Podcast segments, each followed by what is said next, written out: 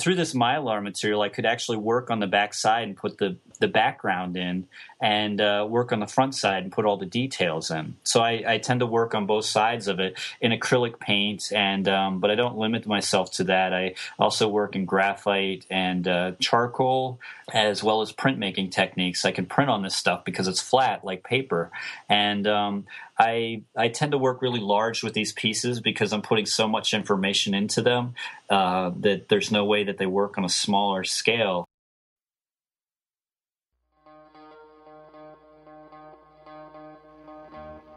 Welcome to the Studio Break podcast. I'm your host, David Linneweh. For today's 140th episode, Jeremiah Johnson joins me to talk about his work in an upcoming show of his, The Story of Job, which opens at Arcilesi Homberg Fine Arts in New York on May 14th. So stay tuned for that. I do want to take a minute to talk to you about our 2015 competition, which is now open to all undergraduate, graduate, and professional artists. So get your applications in. Once again, our juror this year is Julia Friedman, the director of Exchange Works, which is a interesting organization that brings artists and opportunities together. So check it out. Once again, all the information is on Studio Break, but just to give you highlights, we are going to be featuring three artists from each of those categories, a total of nine, and we'll be be working with the Peoria Art Guild, Jan Brandt Gallery, and Demo Project to pick three artists for solo exhibitions. So we're very excited to be offering this opportunity once again. So please let artists know about it. If you're with us for the first time, Studio Break is a podcast and blog site. We feature a variety of different artists. They come on, they talk with me about their studio practice. We share images of their work, links to their websites for more information about them, and these lengthy interviews, which you can listen to on Studio Break or just subscribe in the iTunes store. So please do that.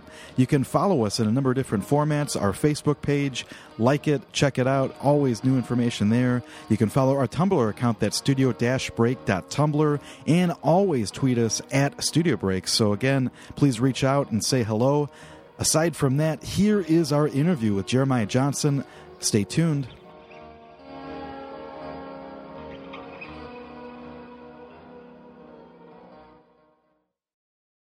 Welcome to Studio Break. I'm really excited this morning to be joined by Jeremiah Johnson. How are you doing? Hey, pretty good. Excellent. And again, I saw your work uh, in the Country Living show, again, an exhibition that we were both a part of, and thought it was really interesting and thought it'd be great to have you on. So I'm glad that it's finally happening. And those were the, the sculptural house pieces, if I'm not mistaken. Is that right? That, that you were shown in that? Yep, that was a whole series. Uh, the last one I made was actually for the exhibition itself. It uh, it was a series of uh, houses constructed out of my own credit card applications uh, that I've been collecting up since 1997. Uh, um, it started with the first. I, have had the collection for quite a while and just thought I was going to paint on them or something like that. Uh, but then uh, when the housing market collapsed, it, it just uh, it dawned on me that hey, I could uh, construct houses out of them. I never realized that a lot of people when they that they didn't if they go out to buy houses, they're always uh, buying them on loan, and uh, and that that that that happens quite a good deal. That uh, they if if the market collapses or if they run out of money, they get foreclosed on. And uh, so um, I sort of use the uh, credit card applications as a representation of that more or less as an idea to get back at the banks for sending them to me all the time. Sure. yeah. I used to get uh, at least, uh, um, you know, like gosh, every month. It, especially when I was by the time I was in grad school, I was getting them uh, about twice a week. sure. Well, and just now, I mean, you get stuff. You get junk mail constantly because there's always something to be something to be sold, right? Yeah, yeah, yeah, absolutely. But I was going to say, so you're originally from uh, uh, Pennsylvania, is that correct? Uh, yes, I was. I was born and uh, raised right here in Lycoming County in Pennsylvania, um, in Williamsport area. Uh, it's a home of the Little League World Series uh, for baseball. and you grew up on a farm? Uh, was raised above a flower shop, and uh, my father he had a he had a small farm on top of the mountain that we used to go up to on the weekends or every uh, three days or so. Up there, he raised uh, uh, chickens and then had um, large fields to um, uh, grow um, various things that he would sell at the flower shop. but when I was in fifth grade, he bought this hundred acre fruit farm and sold the farm on the top of the mountain, and then I and then I grew up on a hundred acre tree fruit farm. Pretty much after that. The interesting thing about the early years um, of my childhood, um, growing up in the flower shop, I was free to like play with anything that they had there, like styrofoam, spray paint, knives, florist clay, tape, scissors, corsage pins, flower stems, uh, you name it. Uh, my dad didn't really you know, he he he never said don't play with knives or anything like that because uh, they were just all around. He couldn't keep me away from them. uh, yeah, and also on the weekend trips to the the cabin, he raised chickens, so he'd collect the eggs uh, once or twice a week. Uh, so I I would deal with that too. I got to run in the woods and uh, would in the early spring we had to pick rocks from the field. Uh, was one of the first jobs, which uh, the only th- the only people that can relate to that anymore that remember that understand about picking rocks in the field is uh, the Amish in the area. Man, and is that just to kind of like remove them so that when you can like I guess till the soil or whatnot, it's you know. Yeah. Yeah, the the soil is pretty rocky on the top of the mountain, and so every single spring, before you can even run the rototillers through the fields to plow, uh, you have to go through and just pick out every rock that shows up, uh, mostly the biggest ones, and then either throw throw them in a in a fence row or uh, or in a large pile at the corner of the field. And so, kind of like the outdoors, was that something that was kind of then kind of you know very important in terms of just I don't know just your daily kind of experience, I guess. Yeah, it was something I took for granted, though. Um, it was just hard work. A lot of time, like I grew up working with my dad alongside him since I was like three, two years old, as long as I can remember. It, it was very different from a lot of my friends. So uh, I, I sort of was like, yeah, yeah, I have to do this. Whereas other, I started getting jealous of other friends that could actually go home from school and just sit around and watch television. Sure. Were there other things that you're interested in doing? Whatever, climbing trees or I don't know any other any other random things that would be exciting or yeah, well, back in the early days, I, I used to play Indian a lot. Um, would make forts out in the woods um, and climb any tree that was around. Uh, you know, build rope swings. Uh, one time, me and my brother uh, attached a, a, rope from one side of the barn to the other with a with an old fashioned pulley, and would just like cl- like ride across the barn. Not sure. worried about you know following uh, twenty feet or being suspended feet in the air, but um, never had any never had any accidents. Uh, I guess I was pretty lucky in that way, but sure, sure. And, and, I mean, like in terms, you you kind of talked about kind of being able to play around with all these different materials when you were, you know, in the shop. But um, yeah. was was drawing something that was you know interesting to you at the time? Were you doing a lot of drawing and well, yeah. Back in the beginning, uh, I used to watch my brother draw because he was older, and um, uh, he would he would draw with these like these uh, uh battle scenes with like uh, little miniature stick figure people and battleships and uh, like the armies going out. But then he would actually have like physical attacks on paper, where he would draw like crossfire lines and stuff, and then draw explosions over top of them. so that that was kind of how I started drawing. I used to draw those scenes as well well, and um, and you know, so it was sort of like this active drawing as a, as a game or something, a form of play. Um, and then uh, it wasn't until about first or second grade when I um, I, I looked up at a. It was around uh, St. Patrick's Day. I was sitting in class and I uh, saw uh, one of the decorations. It was a, of a leprechaun, and I just sat down and decided to draw it. And um, everybody or a lot of the kids started taking notice and they were like, wow, that's really good. So I, I kept drawing more leprechauns basically. uh, so I, I, and I realized that uh, it was like a thing that I could simply draw one head and then change a few lines or change the hair color and put beards or take beards off of them that I had a, a system going there with that. So pretty soon I got sort of uh, bored with the idea of, of drawing leprechauns and moved on to other things.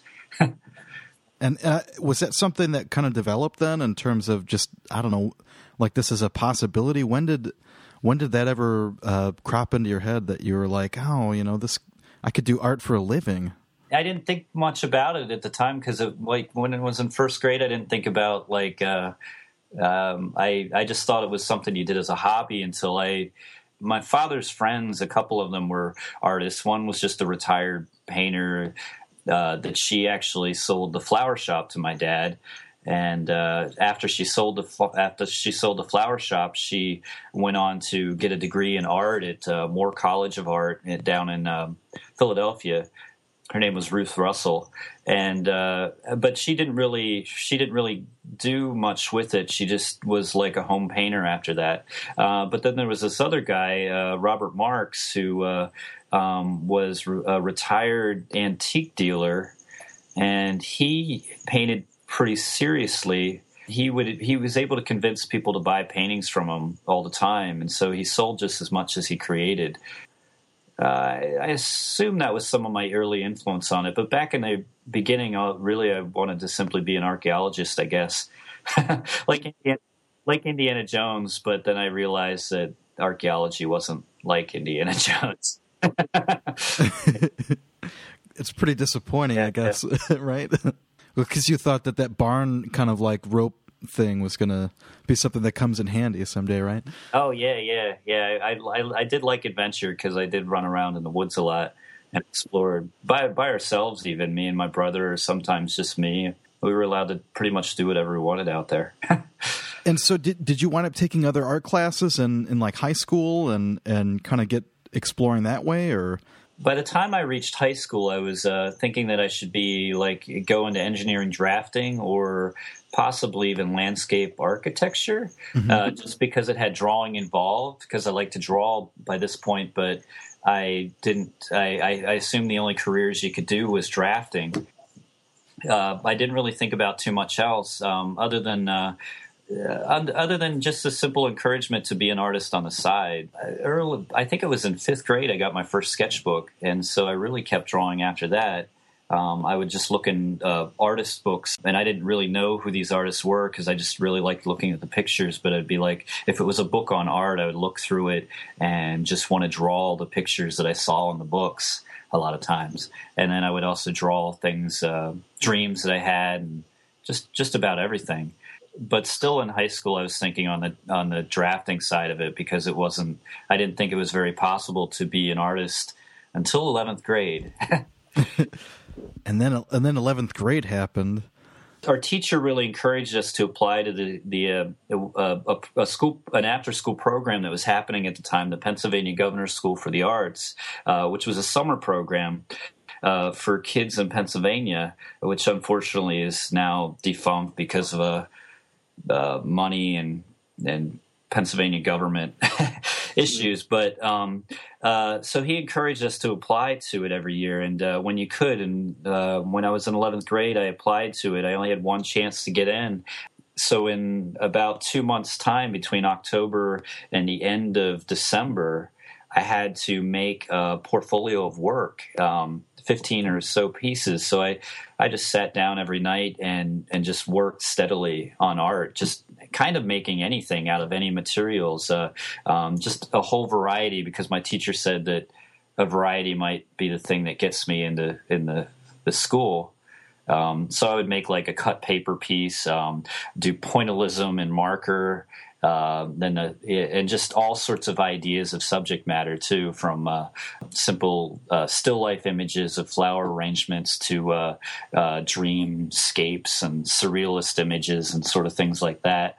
And it was with this portfolio that I got into uh, the Pennsylvania Governor's School for the Arts. One month in the summertime, uh, I I went to the school that was way out in Erie, Pennsylvania, which was a good four hours uh, um, north uh, west of here, and uh, was bombarded by these talented kids from around the around Pennsylvania uh, that were there for um, not only visual arts but for music, dance, theater, um, and uh, creative writing and set design even. And I was it was just an amazing experience. From then that day on, I was like, I just got to be an artist. Oh, that makes a lot of sense. You know, I mean, I think just kind of being in an environment then when you're, especially when you don't realize like how many uh, creative people are out there, or like especially like just how many different things that they can do. You know, um, oh. it's it seems like those are the kind of opportunities where you definitely realize it. You know, it's like a it's like a small. Well, again, it's all school, but I mean, that's all that kind of continually happens. You bring together these groups of interesting people, and they interact. You know. Yeah, absolutely. Um, yeah, and they were just yeah. I was just I was just swarmed with uh, overwhelmed with all the talented students that were there.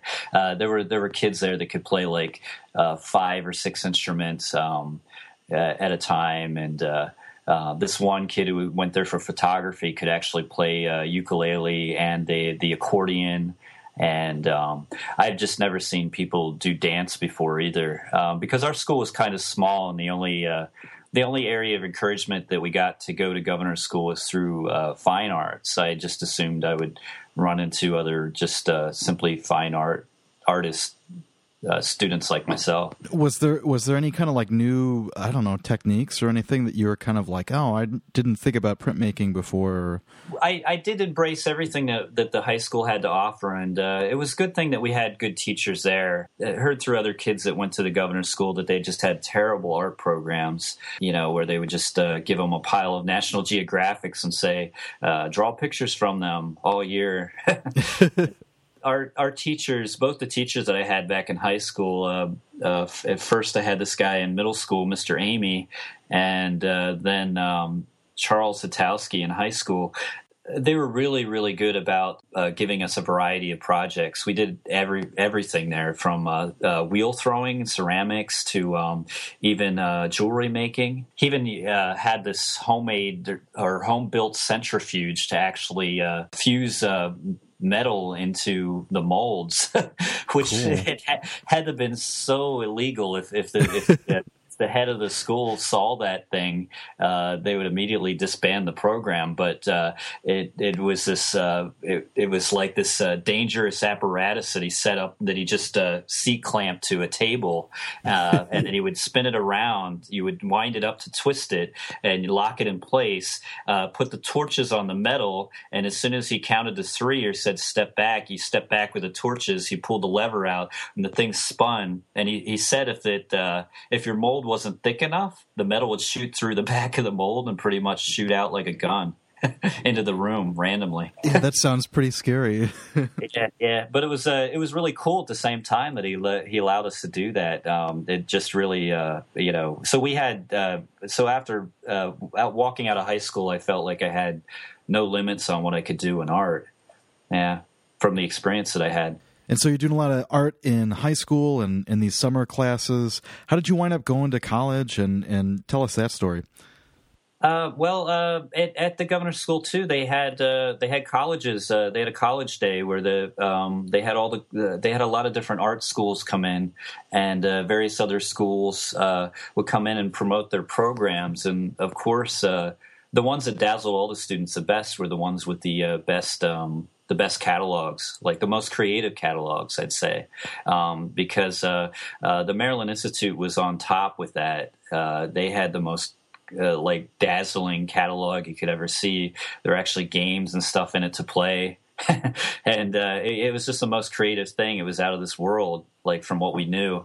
And then uh, uh, Tyler School of Art had the probably the second best catalog there, and it was just all based on like uh, how cool things looked in the catalog. Uh, like they had a day to day of how the students uh, lived life there at, at college, and um, you know, so it was just enough to fuel your imagination completely to be like, man, I'm going to live on you know, like live off campus and eat spaghetti every day and and uh, you know, just be like these people, you know. So it was it was it was really exciting. The only reason I didn't go to my first choice uh, was because of the the price. Uh, basically, um, uh, Tyler was a was uh, was part of Temple University, so it was a state school, and at the time uh, they were incredibly cheap to go to. Um, uh, it was like nine thousand a year for tuition back in '93, and uh, Maryland was like about twenty thousand a year. Good gosh, yeah. So it was hands down. There was a that was a that was how it was decided. and so, was it that spaghetti eating uh, uh, dream that you had envisioned when you got there? Uh, yeah, I would say so. Yeah, it was um, it was uh, it was very interesting. Um, it, it was just it was just a gift to be there, coming from a, a farm, uh, working seven days a week from sun up to sundown. My dad even um, uh, he was more concerned about me getting work done while the daylight was happening before I could even do homework mm-hmm. um, for school. So um, it was an escape uh, and, a, and, a, and a blessed one too. I mean, I, I felt totally blessed to be there. You know, just to to make art all the time as as assignments was like it was like incredible to me. Um, the first week, I remember I had two teapots to make in a 3D design class. Um, I had a, probably a, a, six foot drawing to do for my drawing class and uh, um, some gouache project for 2D design. But I was like, I was just like, this is this is great, and uh, right away I I jumped right into it and started getting noticed from the, the other students because it would be like I, I, remember seeing a student on the porch and he'd be like, Where are you off to at like 10 in the morning on Saturday? And I'd be like, I'm going over to the studio. I got two teapots to make this weekend. He was like, Wow. And then so they would always see me going to the studio, spending all my time in the studio because it was like, it, it was just fun. I mean, yeah. I just doing so were all these classes then? I mean, these were ones where you kind of pushing yourself to to try new things and to see what how, how they could kind of fit into um, your other skills? Do you think? Uh, just really experience everything and decide where I wanted to take it from there. Uh, the first year was all about just the foundations of what you wanted to do, and I I, re- I, I quite quickly latched on to drawing. At the same time, though, my father would still call me up on. Um, he got me a car. He sort of had this idea that he he didn't want to have to spend the time to come down and pick me up to and drive me back and forth to college because he usually he was too busy working all the time. So uh, literally, we picked up a car the, the, day that I was expected to go to uh, um, school. And I loaded it up myself and pretty much uh, headed off to college by myself. Uh, my dad didn't even actually see the school until two years in. yeah, yeah, so it was a really uh, an independent experience. But he would call me up, but, but because he had that, because he got me that car, he could simply call me up when he was really busy with work and, and try to get me to come home that weekend.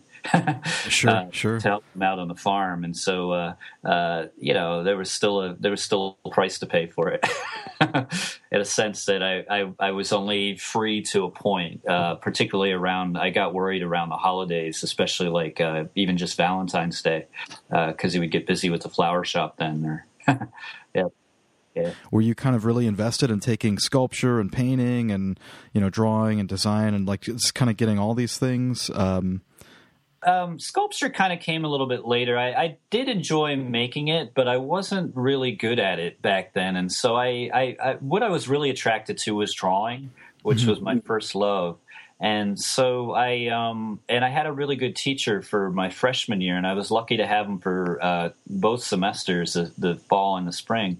Uh, Ron Abrams, who was just an adjunct at the time, uh, the drawing class was uh, was my favorite. I think of all the of, of the three areas, and I quickly I I didn't like two D design as much because uh, it was very traditional. We had to work with gouache and ruling pens, mm-hmm. and they're really strict about the uh, the quality. Uh, you had to make it perfectly flat. It was very very technical. Um, and so I was kind of mediocre at that. Uh, whereas drawing was was simply the the thing that uh, you had some play involved with it a little bit, um, not too much. I mean, he really encouraged us to draw realistically and draw to the best of our abilities. That was really what I leaned towards the most, um, which then led me into printmaking through the same teacher because he actually uh, specialized in um, uh, intaglio printmaking. Um, and he quite easily talked me into uh, printmaking as a major because you couldn't dr- major in drawing at Tyler. You could major in painting and do drawing, but um, I thought that paint ma- or printmaking was even better connected to drawing. And at the same time, I could also make make drawings, but then they'd be reproduced, so I could always sell them, and then always have one for myself. Yep. So I, I leaned towards printmaking after that, and then and then got very traditional. Like my earliest influences were uh, um, Northern Renaissance uh, painters and uh, stuff like that. And gradually, I sort of started opening up as the years went on. And so, what what did your work look like at the time? You know, as, as you're kind of wrapping up your your undergraduate degree, what did it look like? I started discovering. I creeped up, so I went from Northern Renaissance into uh, uh, German Expressionist artists, um, and then I got into uh, Mexican symbolists like Frida Kahlo. I, I was sort of uh, fascinated in the idea of using objects and things as symbols to represent feelings and emotions. And then I gradually got interested in neo expressionism. Um, started. I read a, a biography of uh, Keith Haring and uh, Basquiat, the film came out at the time. And at the at the at first when I saw his work, I just thought this is just like you know ter- like little children's drawings. But after seeing the film and and really understanding his sense of uh, his interesting sense of uh, his his sense of freedom and and his just random choice in colors and random choice in um, composition that seemed to happen with the work. It really excited me. Um, so there was sort of this old traditional part of me that held back a little bit, and uh, but I, I, gradually freed up to that. So the work by that point was sort of a uh, somewhat inspired by that, but with a bit more of a traditional representational approach to it. If I were to describe it in any way, it's possibly like um, a little bit like uh, Frida Kahlo, perhaps, or uh, with with some of those other influences. The colors were certainly getting really vibrant by that point. I was really starting to get excited about uh, uh, fluorescent colors, and uh, what happened was there was a transition that happened as soon as I well, the transition, I guess, happened when I went to Ireland in in my junior year of college uh, for a month, and I started understanding color. Before that, I was just dealing with black and white. Once I began understanding color, um, and how I did that was simply through seeing the landscape there. I thought all the colors of the land itself in Ireland were completely different from where I grew up, and uh, in even Philadelphia, of course. Um, and then I started understanding color as and associated with place. So that was the first time I was inspired by color and it sort of gradually exploded from there. As soon as I graduated from Tyler, I got a job at a frame shop because I was since I went to school for and majored in printmaking.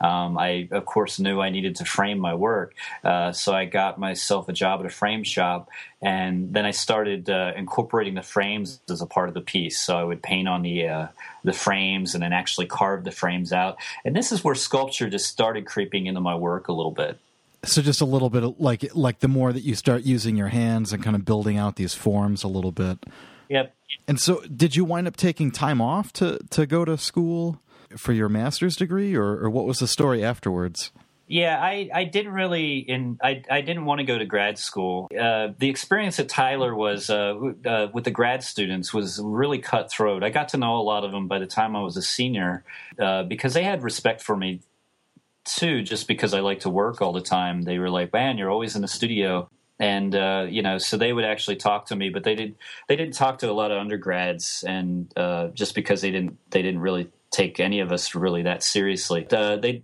uh, I did get along quite well with some of them, and uh, but they, but they would share what they would share with me all their complaints that they had about other grad students or uh, or the college in general. Um, but they're really in competition with each other. two years in was just like it was like, gosh, they're there and then they're they're gone and uh, I, I, didn't really understand the point of grad school at all. I just assumed it was um, it, it, was a way for you to uh, just basically you go to grad school and get a job teaching, and that was it. And I at the time I wasn't really interested in teaching. Um, I I had a few grad student teachers, and, and you know that just really weren't really good at it. mm-hmm. Uh, so I had no interest in going to grad school. Um, instead, I was just simply going to uh, start applying for shows. The first year I was out of college, I, got accepted into a juried show and won a five hundred dollar award down in Washington D.C. for it, and uh, so I got kind of lucky on that end. And then I immediately started trying to uh, show work wherever I could in Philadelphia. Um, I went to a coffee house to actually apply for a job, and they were they they just opened up, and uh, so they didn't know how the art scene worked down there yet. But they were like, "Well, it sees you. I see you have art all over your applic- all over your uh, resume here. Um, mm-hmm. uh, we we're not going to hire you to work here, but if you'd be interested in showing your work here, that'd be fine." So immediately, I got a I got a show, and uh, it ended. It, it started a whole uh, string of shows at coffee houses. Even though I was working I was still able to make art on the side, and uh, each show I had to display different pieces, so uh, anywhere from like ten to fifteen pieces. Um, I really cranked out a lot of work the year after I graduated, um, so there there wasn't that much need to go to grad school at, at the time. I don't know why, but I just get the idea of just working, you know, just working and working and, and seeing how all these um, different ideas can translate um, or evolve, you know, as you're kind of exploring them.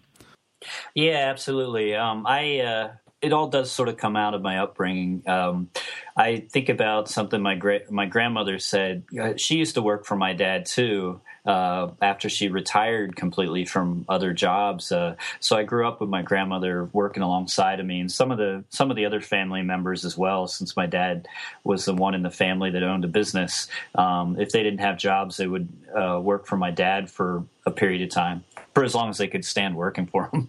Uh, my grandmother, though, was the longest, and she said that uh, she said one day that she uh, she simply just would rather rather die if she couldn't uh, if she could no longer work. Uh, it, it, was sort of a it was sort of something that was brought up in our, our you know, it was it, it was ingrained in us through uh, the generations of our family uh, uh, this this work ethic, which I think comes out of uh, uh, just anyone that was a farmer that they can sort of relate to this or was raised on a farm.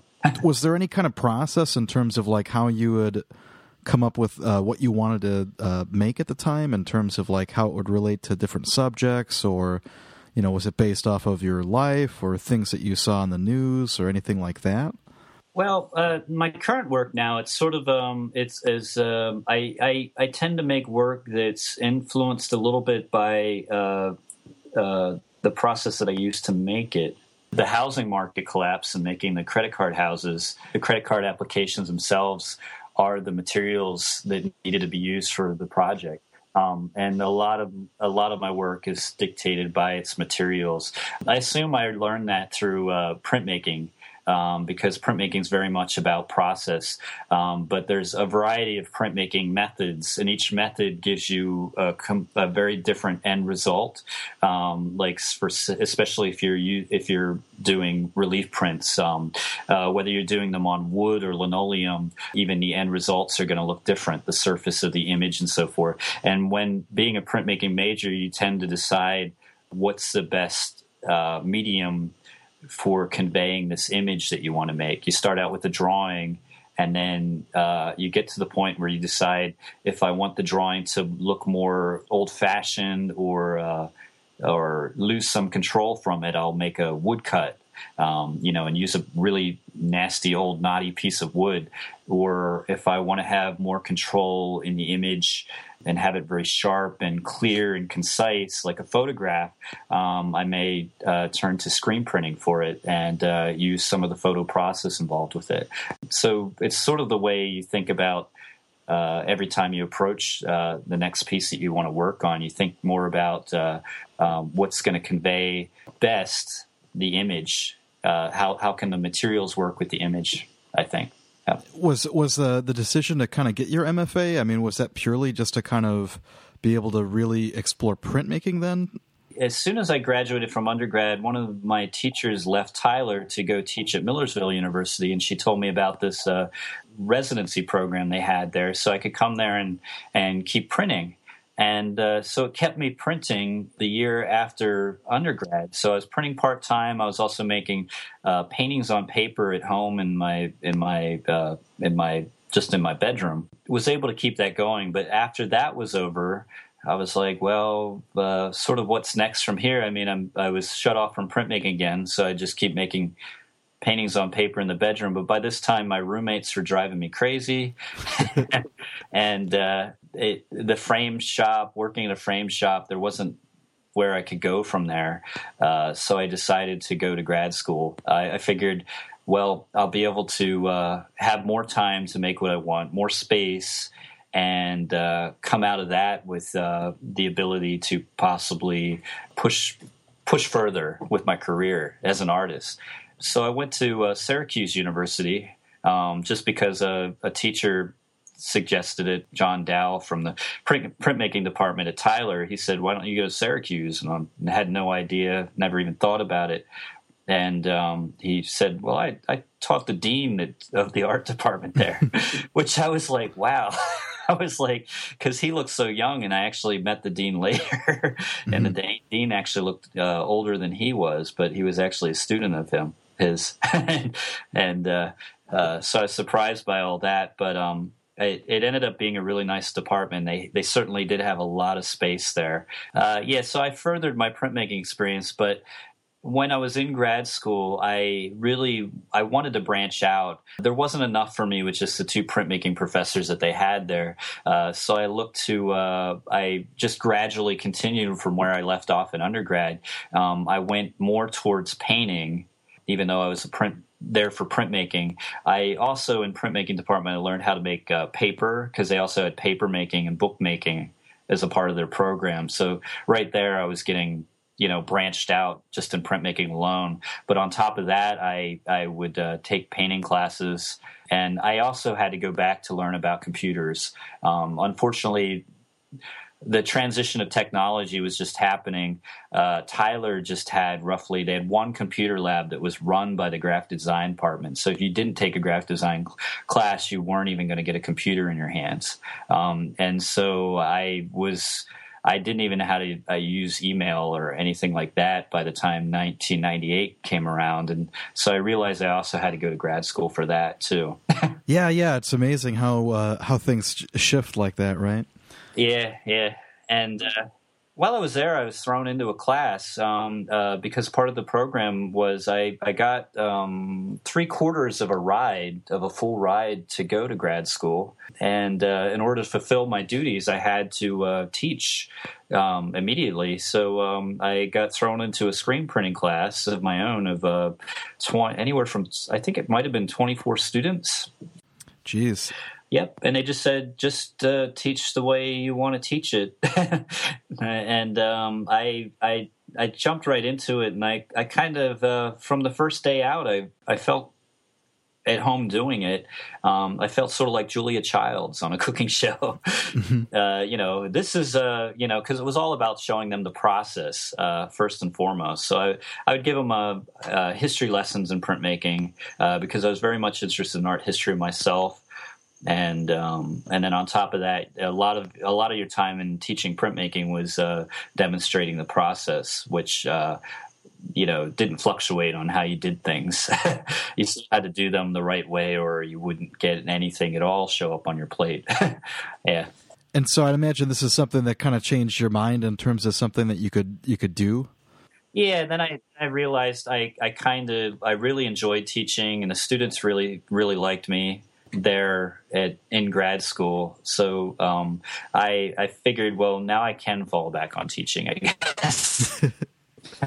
yeah, yeah, and uh, plus I, I certainly was going to walk out of there with a lot of loans because even though I got that ride, I still had to pay for my living living expenses. Yeah, and uh, yeah, so you kind of end up like that anyway, I guess. So you you'd kind of talked about this, you know, time off where you're you're starting to uh, you know make works and kind of like building them off the frame, you know, in terms of the 3D stuff kind of coming out. Did did more of that mixed media exploration start then, or is that something that still kind of just came after you got out of school?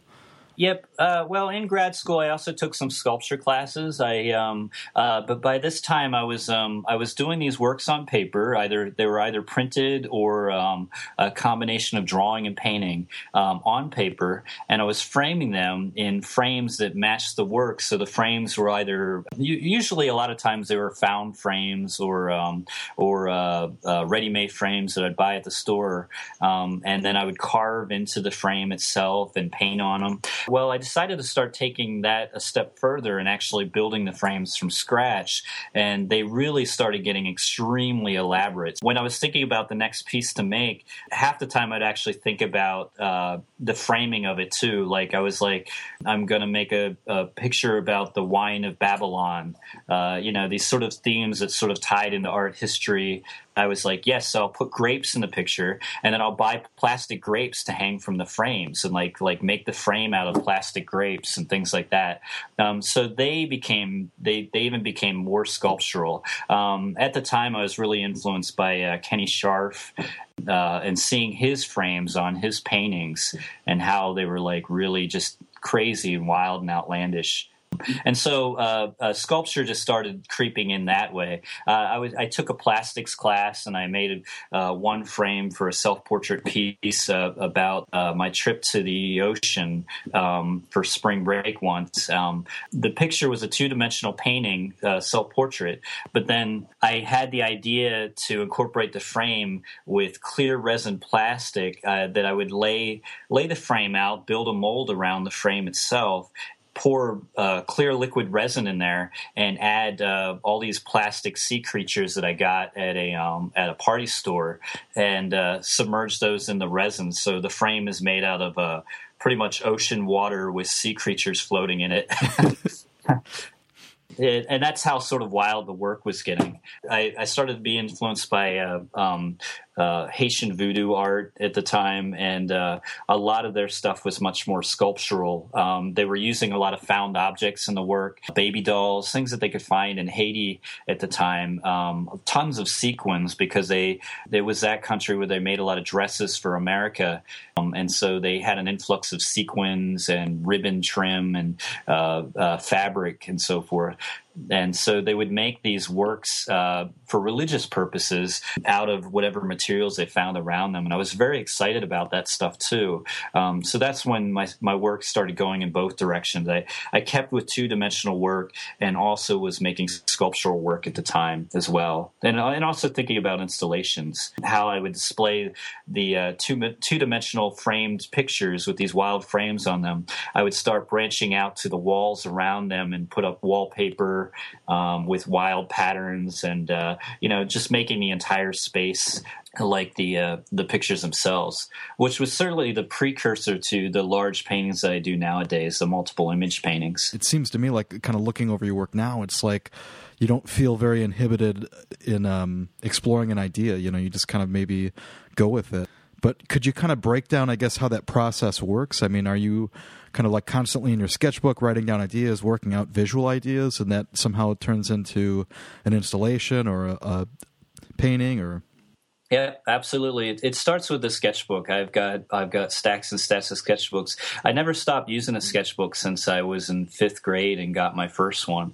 And so I um, uh, so the ideas sort of started from there. Um, I try to stick to a general theme. The thing that pulled me together was when I finally moved to uh, Williamsport, Pennsylvania, uh, this area, and and it was the only reason I ended up back here was because um, uh, out of grad school I started dealing with this uh, disease called ulcerative colitis, uh, similar to Crohn's disease. And so I had to, I ended up moving back home to be close to uh, family doctors and so on and so forth. Uh, but when I moved back here, I, I, I spent just enough time away from all of this that I kind of had an understanding from where I grew up and sort of appreciated how I grew up. So the work overall sort of had to be inspired or influenced by uh, this particular region, and and which was sort of reflected a lot about myself. So the only underlying idea of all my work today is is tied in that it's sort of this uh, uh, sort of regional aesthetic, or it's influenced by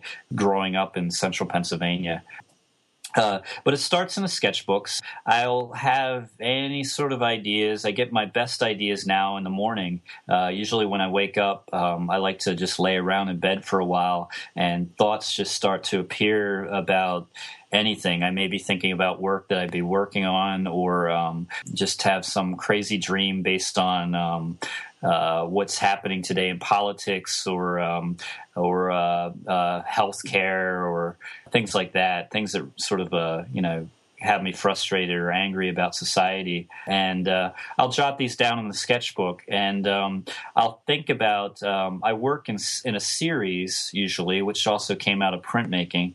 That um, I'll think about if the if this if this idea that I have in my head ties into uh, what I'm working on in painting or um, perhaps uh, uh, sculpture or drawing or and and think about which medium it works in best um, uh, and sort of take it from there. These kind of like larger um, 2d works then are they kind of like kind of made through collage or are they all kind of like worked up on the same surface could you kind of i guess just describe like the the process of uh, how one of these kind of like larger images come together? Because there's kind of a lot of different stuff going on in terms of maybe sometimes incorporating incorporating some printmaking along with um, you know painting and and ink and all sorts of other things. Well first i sort of started out at grad school. Um, i really started embracing the idea of uh, working in any sort of materials or a variety of um, uh, uh, different two dimensional materials anyway.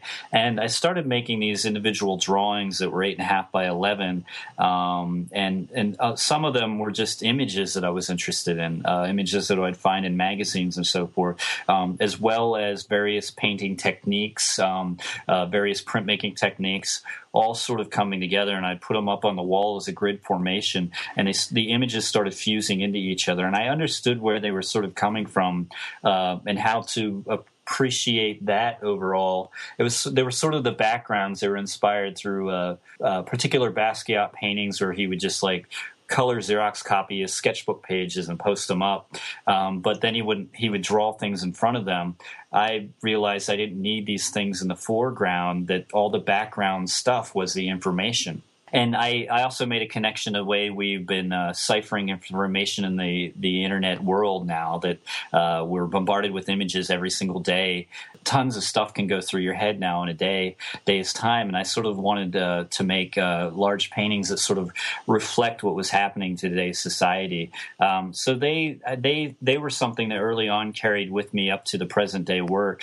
And, uh, how they how they began was um, I discovered this material right after I graduated from graduate school. Um, uh, this frosted mylar that I remember working in in my freshman year of college with um, that was frosted on both sides, and it's it's like plastic, but it's um, it takes to ink, it takes to graphite, it takes to um, uh, uh, paint as well. And uh, by using this material, I could paint either on the front or the back of the material. And one thing I hated doing was waiting around to get to the details. I remember in a in my drawing classes, they would always say, "Oh," the teachers would say, "Like you love to just sit there and draw the body hair, and you do really good at that, but you need to start." finishing the figure first or like um, you know you got to wait to do the details and i mm-hmm. I, I tell all my students that too today. I've actually uh, I teach them the way that I was taught, but then I've been breaking my own rules, of course. Through this mylar material, I could actually work on the back side and put the the background in and uh, work on the front side and put all the details in. So I, I tend to work on both sides of it in acrylic paint, and um, but I don't limit myself to that. I also work in graphite and uh, charcoal as well as printmaking techniques. I can print on this stuff because it's flat like paper, and um, I I tend to work really large with these pieces because I'm putting so much information into them uh, that there's no way that they work on a smaller scale. And where does the where does the text fit in? Are those uh, like actual things that like you're kind of coming up with in terms of adding? Are they taken from different sources? Well, it's a combination of various things. Uh, it's sort of like the text right out of the sketchbook. And you know, like anytime you see an idea, you hear about a wonderful quote, then you can write the quote down and who quoted it and so forth. Um, but also, if you have thoughts of your own about um, what you're thinking about, uh, reflecting on current events or uh, uh things of that nature, um, a lot of the text actually comes from that. And how I do it's uh, when I when I build the pieces, I actually uh, I tape the sheets of mylar together. I put grommets around the edges of them so they can be just nailed into the wall without putting repetitive holes into them. And uh, I'll put them up in the studio, and uh, a lot of that text, a lot of the imagery gets added while I'm working on the piece. So it's sort of a stream of consciousness a lot of times too. Um, I like the text as pattern. So I see it as pattern, but of course, everybody that sees it, they tend to read it when they look at the pieces. Um, me, I'm just really enjoy it as another uh, like a brushstroke or something. You know, these lines that go in a horizontal direction, sometimes in a vertical direction. I, I just think of it as another way of making a new brushstroke. Yeah, it's interesting to me too because there's so many images that can make up, you know, like one larger image too. So I mean, it seems like it really allows you then to kind of be able to explore I don't know, like a particular idea like through each part of the grid.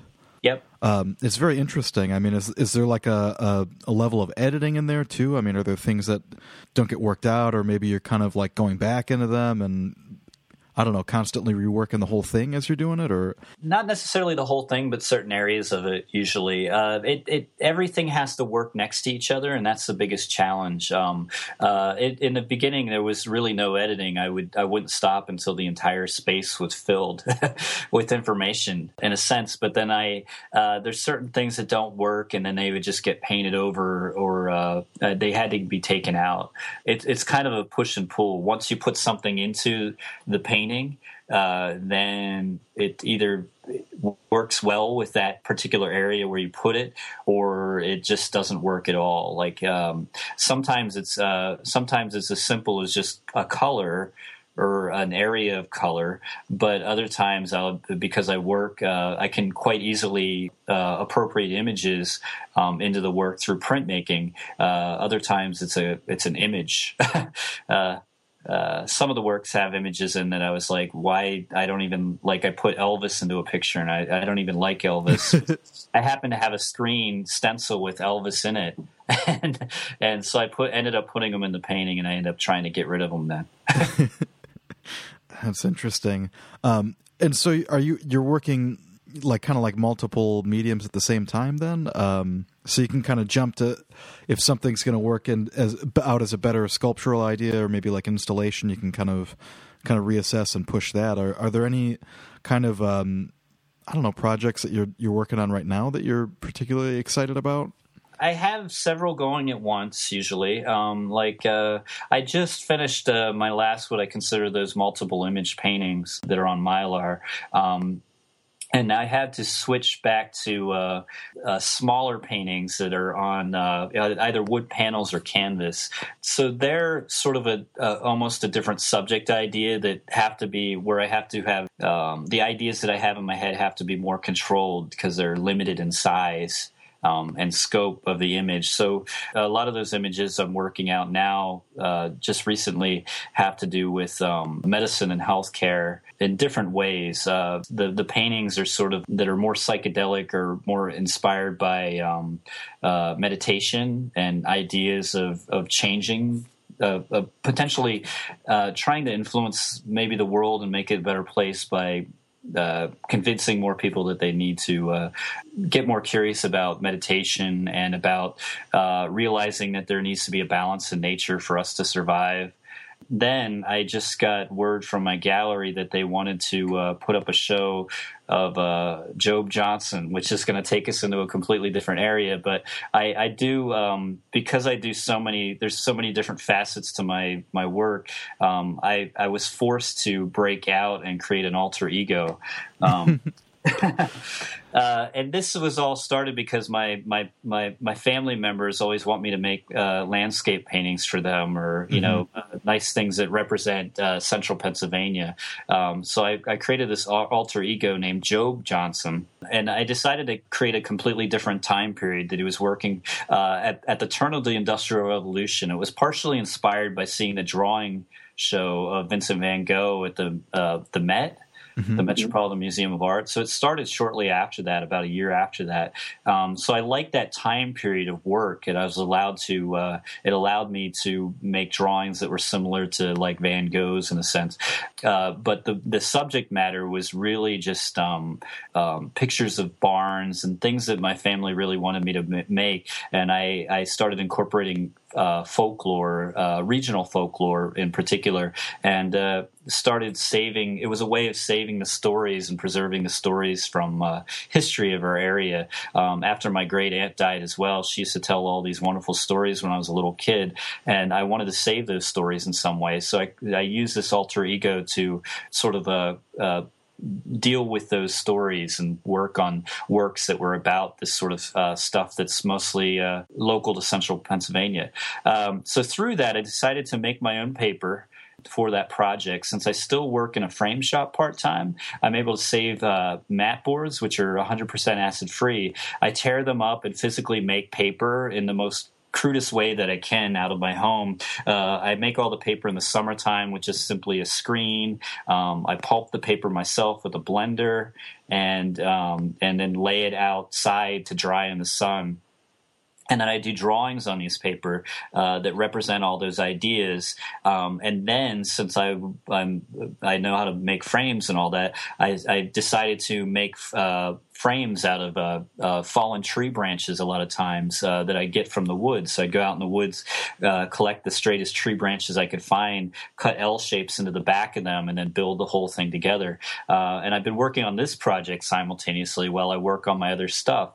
But it allows me to go off in that different direction um, completely without worrying about my work uh, being considered too old fashioned because mm-hmm. at the same time I'm in, I'm inspired about what's happening today and I'm, I'm quite I like to keep one foot into uh, you know in in the present uh, with it as well. Uh, that work would just be I, I, assume that work would just simply be dismissed from uh, academia altogether and uh, and I, I purposely kind of uh, I, I kind of keep it that way by by putting early dates of time on the pieces themselves, and uh, it, it, it can't be talked about in today's time, which completely frees me up with that work from having to worry about uh, what it's influenced by. I could say, well, I didn't make that work at all; it wasn't me.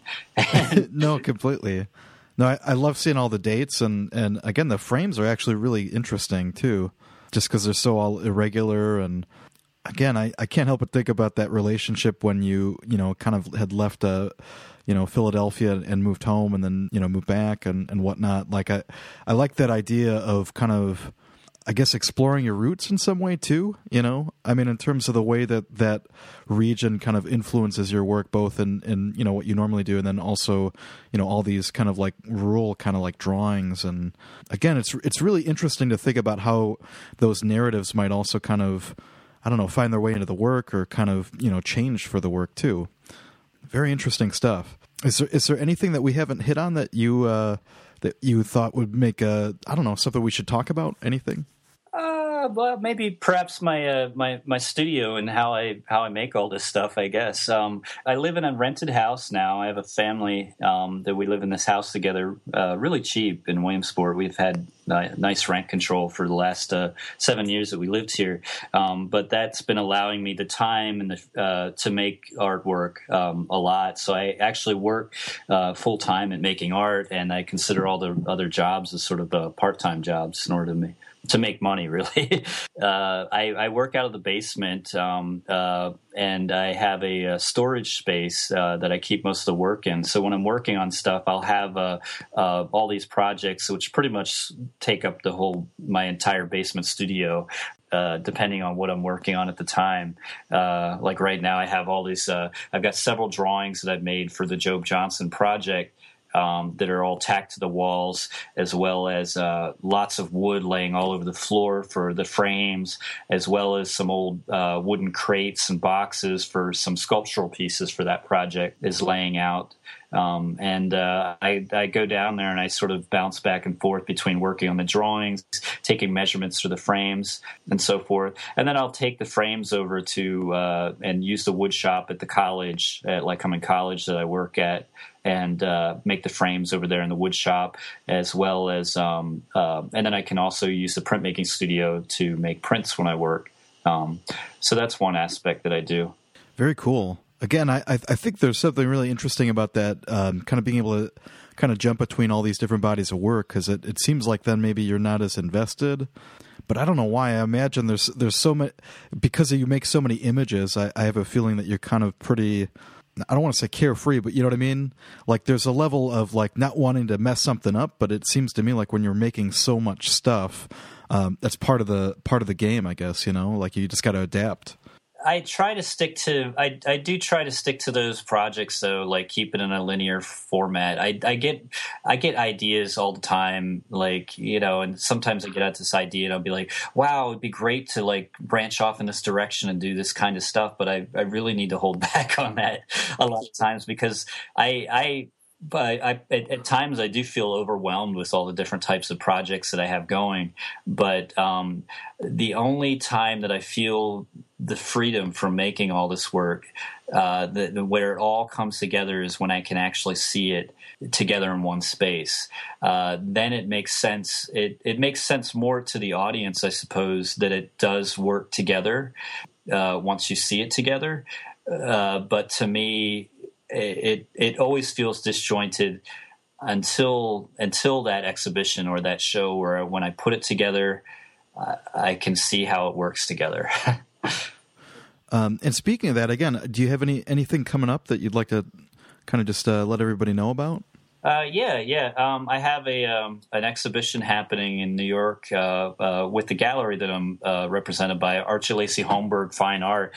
It's in the Lower East Side at 139 Eldridge Street. Uh, May 14th is the opening, and the the show's title is "The Story of Job." Uh, and basically, it's all of my alter ego's work. I'm bringing um, I'm bringing the the woods of in rural culture uh, to the big city, basically. yeah. and so, are you going to like stealthily be kind of at the exhibition, or um, how how are you going to show up? well, I'm, I'm, I'm just going to show up as myself because he he uh, uh, based on a story he pa- he passed away back in 1936. So. Um, yeah, so he can't be there to represent himself, uh, which I, I'd imagine, uh, you know, he wouldn't have wanted to be there anyway. um, uh, but um, it, will be a really interesting show. Um, I'm actually creating an installation out of it. I'm in, including. Um, I want to make the space look like a look like a barn, like you're walking into uh, north central Pennsylvania, and really have the feel for that. I may even uh, throw leaves and twigs all over the floor uh, to give people a feel like they're in the woods. It'll it'll uh, so it'll it'll create a really it'll be something completely different from what New York's used to. I hope.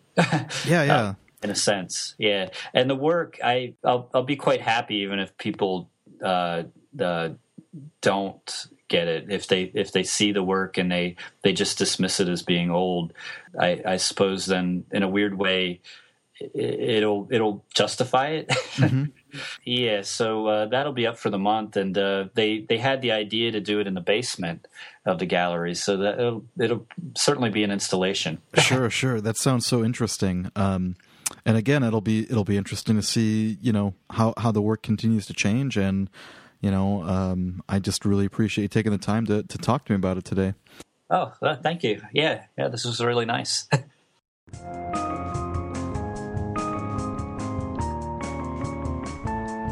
Thanks once again to Jeremiah for joining us, and please check out his website, jeremiahjohnsonart.com.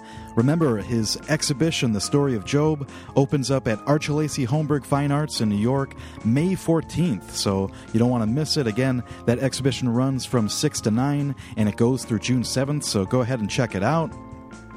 Quick reminder once again, our 2015 competition is now open to all undergraduate, graduate, and professional artists. So Get your applications in. Once again, you can find out information on the Studio Break page. Our juror this year is Julia Friedman of Exchange Works, which is an organization that brings opportunities and artists together. So check that out. It's really interesting and very cool. We're very excited to have her. Once again, this year we will be selecting three artists from each of those categories to be featured on Studio Break. We'll feature their work, an interview all about their studio practice, and links to their websites. We'll also be handing out three solo exhibitions. So, one artist from each of those categories will be having an exhibition in one of three spaces the Jan Brandt Gallery in Bloomington, Illinois, the Peoria Art Guild in Peoria, Illinois, or Demo Project in Springfield. So, we're very excited to offer this opportunity and to work with these exciting venues once again. So, once again, if you know any undergraduate, graduate, or professional artists that would make great applicants, please tell them to apply. I do want to remind you that you can listen to Studio Break in iTunes, so please subscribe to the podcast there. Once again, we always appreciate it when people leave comments and feedback. There's a lot of people with commutes from all over the world, and podcasts are a great way to get through them, so please help someone find this one. We do want to let you know that you can follow us on Facebook, so please like our page there. You can follow our Tumblr account at studio-break.tumblr, and please send your tweets to at Studio Break. And lastly, before we wrap up, I just want to thank Skylar Mail for providing all the music to Studio Break. You can check out his website, his artwork, at skylarmail.com. If you're interested in my artwork, please check it out at davidlinneweh.com. And that's a wrap for this week. I hope everyone's studio is magical. We'll talk to you real soon.